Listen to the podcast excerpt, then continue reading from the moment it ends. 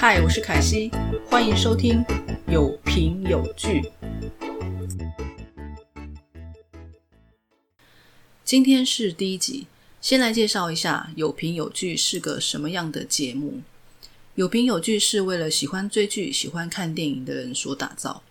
这个节目会分享凯西对电视剧、电影的个人观点，包括剧情介绍、人物设定、人物分析以及讨论剧情主题等等。哦，对了，这个节目的特色就是绝对会剧透哦。今天我们要分享的是韩剧《梨泰院 Class》第一集。首先，先介绍一下梨泰院是一个什么样的地方。梨泰院是韩国首尔市区最热门的商圈。也是各国观光客爱去的地方，有很多外国人在这里定居，充满了浓厚的异国风情。这里的餐厅、夜店都是锁定高消费的族群。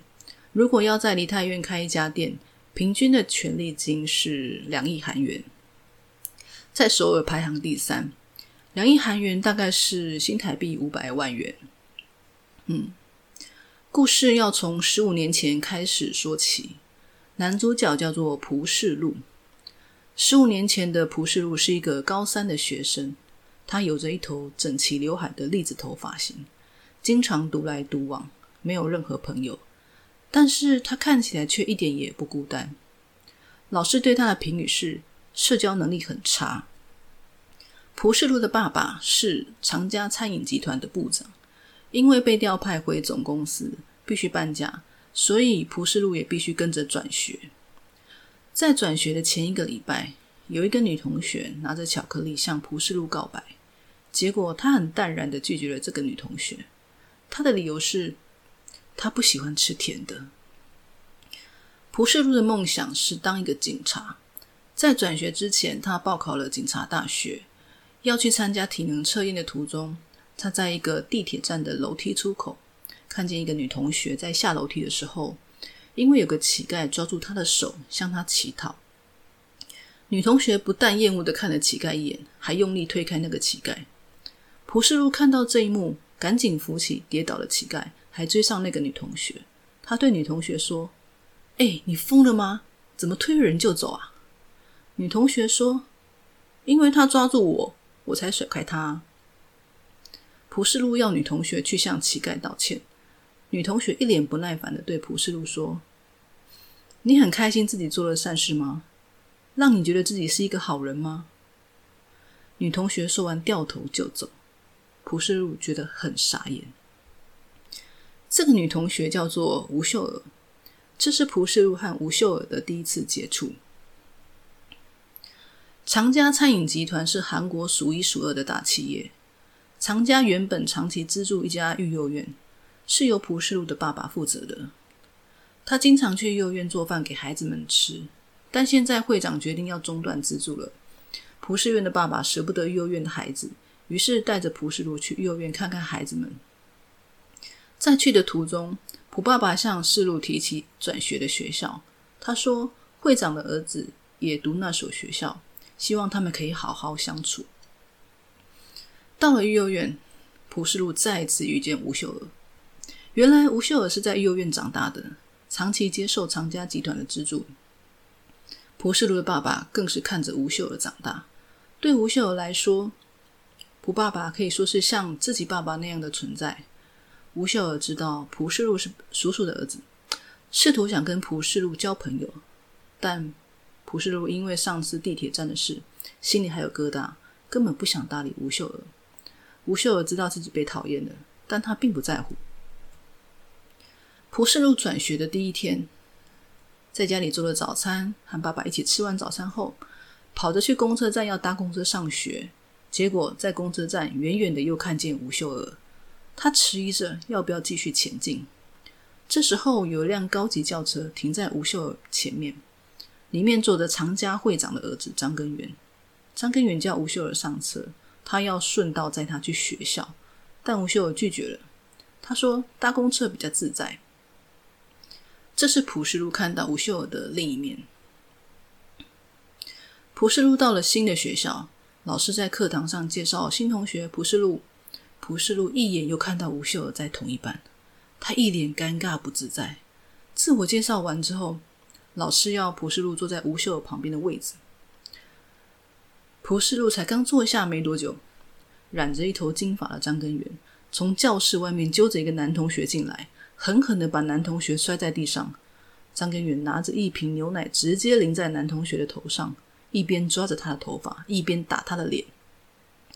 男同学瑟缩在角落，因为买错了牛奶，他不停的跟张根源道歉。蒲世禄看到这个情景，摸着自己的栗子头，忍不住站了起来。这个时候，吴秀儿立刻阻止他，叫他不要管。蒲世禄说：“我看得很不舒服啊。”吴秀儿说：“多管闲事也要看情况再插手。你没听说他是谁吗？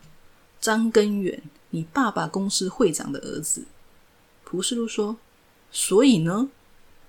吴秀儿说：“什么所以？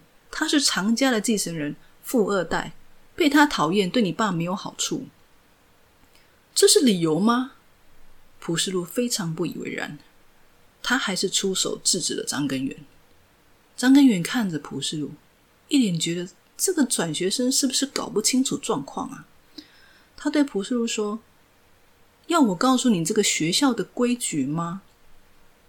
这个时候，班导师进来了。蒲世禄转而向老师求救，他问老师：“老师，你没有看到吗？”没想到老师竟然淡淡的说。嗯，好了，大家不要再玩了，准备上课。蒲世禄不敢相信，老师竟然是这样的反应。此时，三根源一脸得意的对蒲世禄说：“懂了吗？这个学校的规矩，张根源就是法律。”蒲世禄听得非常生气，他挥起拳头，一拳把张根源打趴在地。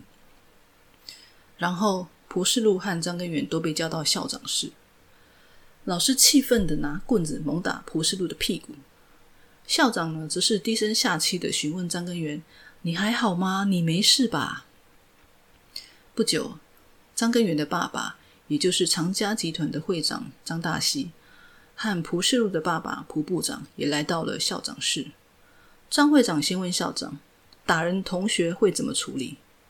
校长说：“依校规是要退学。”会长接着问。如果我们原谅这个同学，是不是就不用退学了？校长回答是。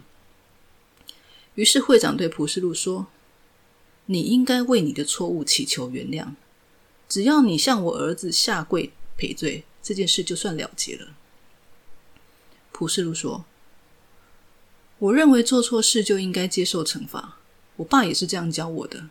但是我爸也教我，人生在世应该坚持信念。”我做错了，应该受罚，但是我无法向张根源道歉哎，因为我一点也不觉得抱歉啊。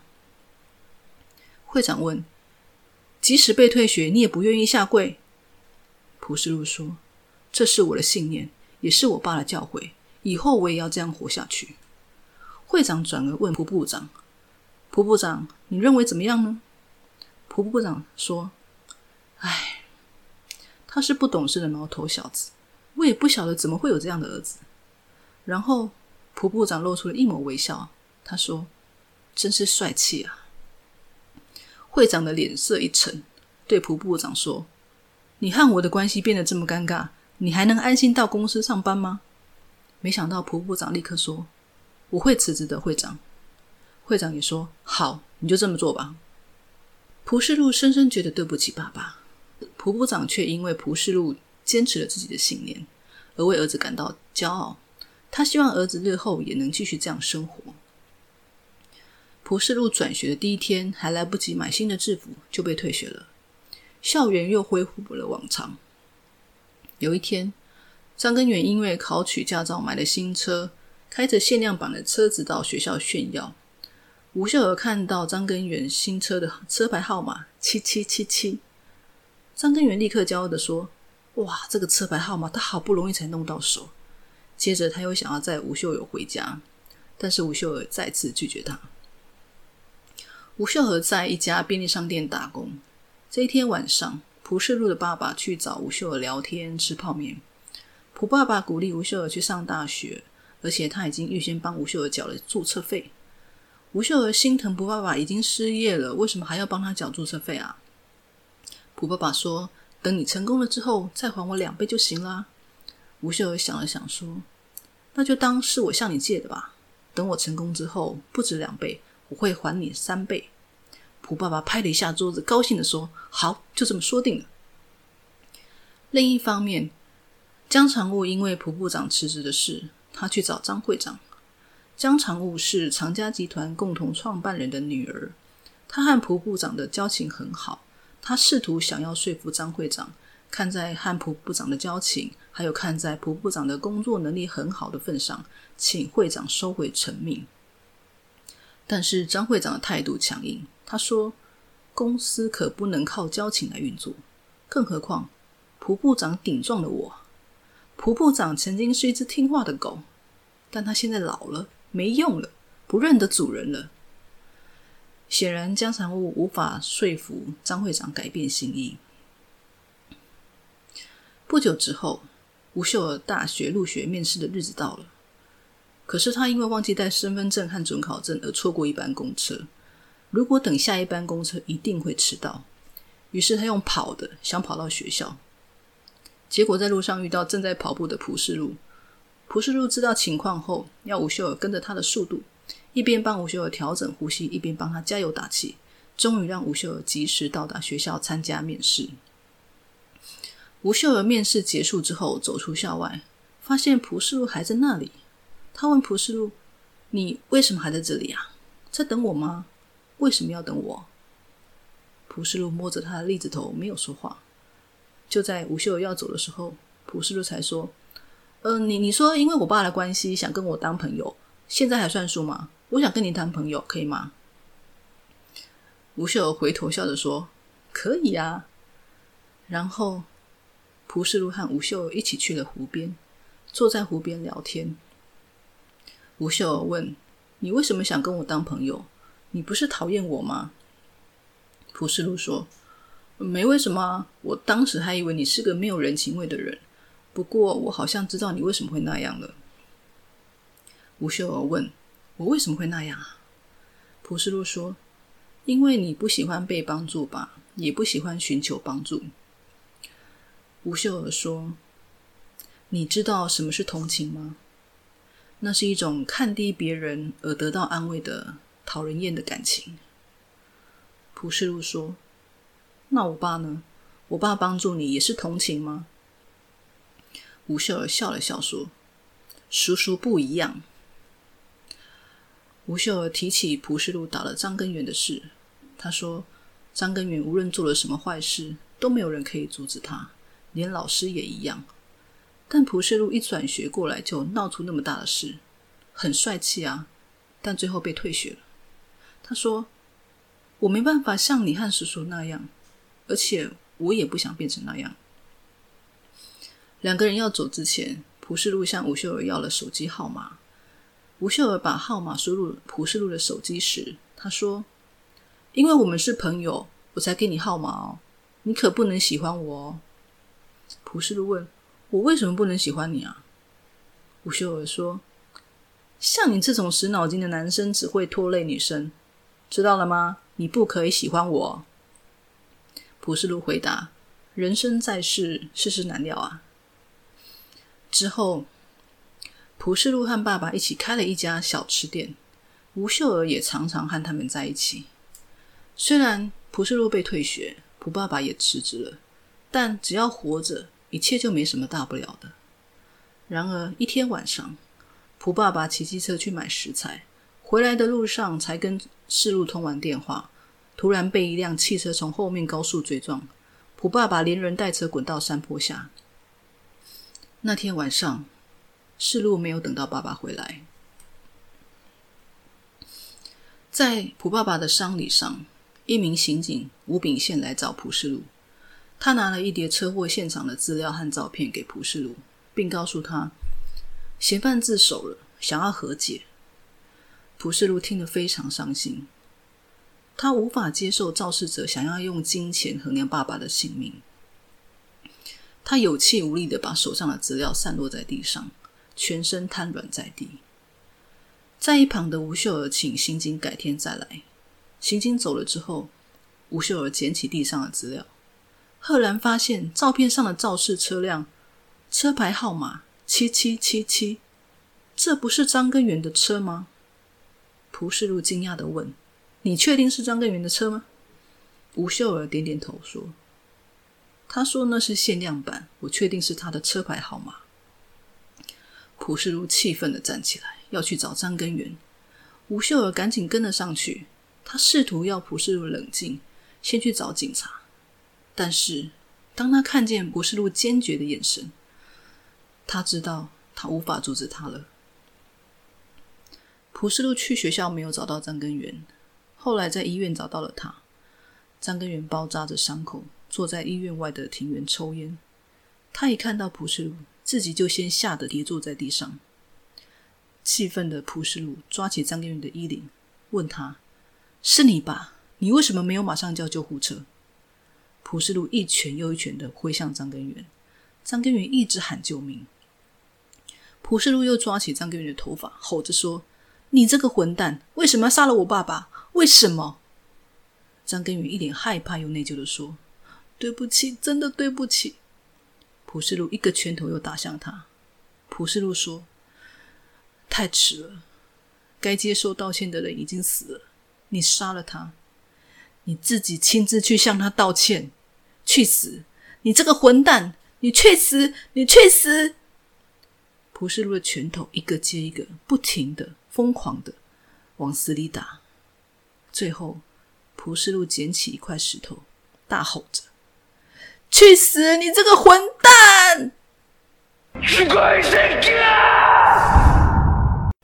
以上就是第一集的剧情，是不是很精彩？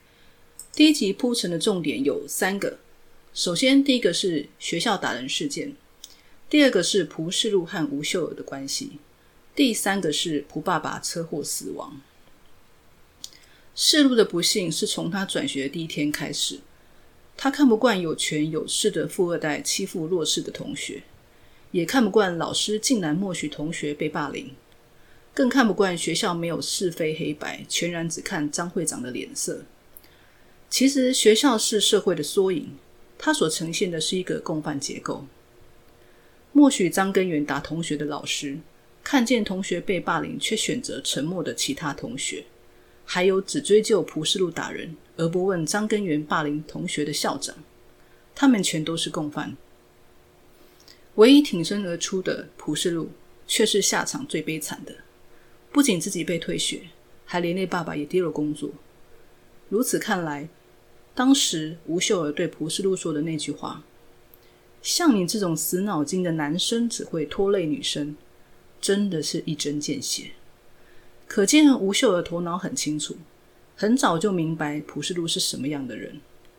有一句话说：“性格决定命运。”蒲世路对于是非黑白的界定定义的很清楚，他所坚持的正义没有灰色地带。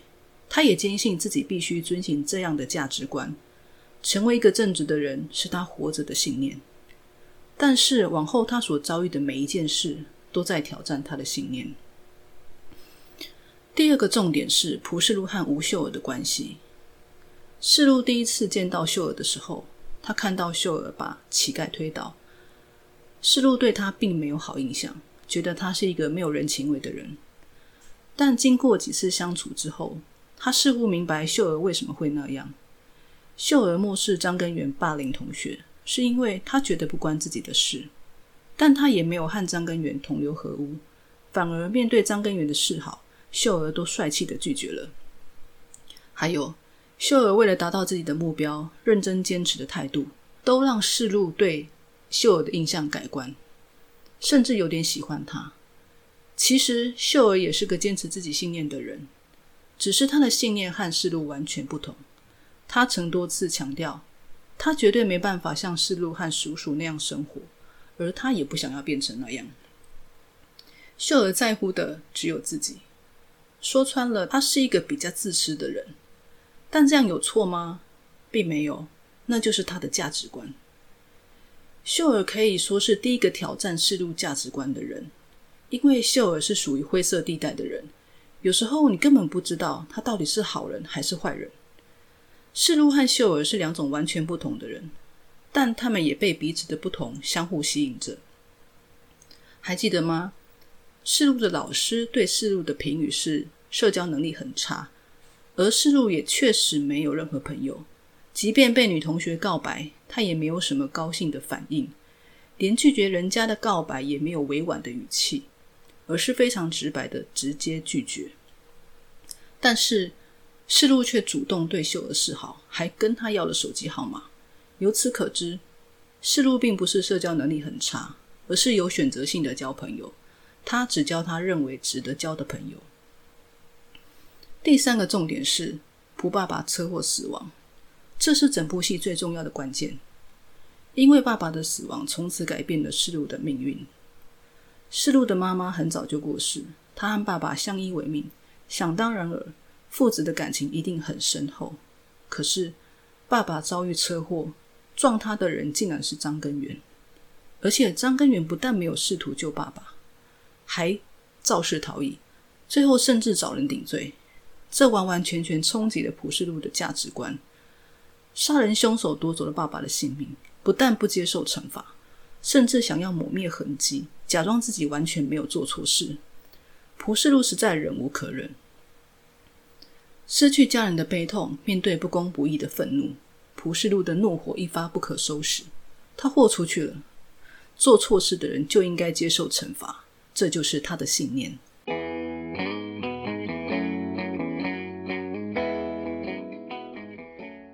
好的，今天的节目到这边。喜欢今天的节目吗？喜欢的话，请按订阅并分享哦。请期待下一集，我们下次见喽。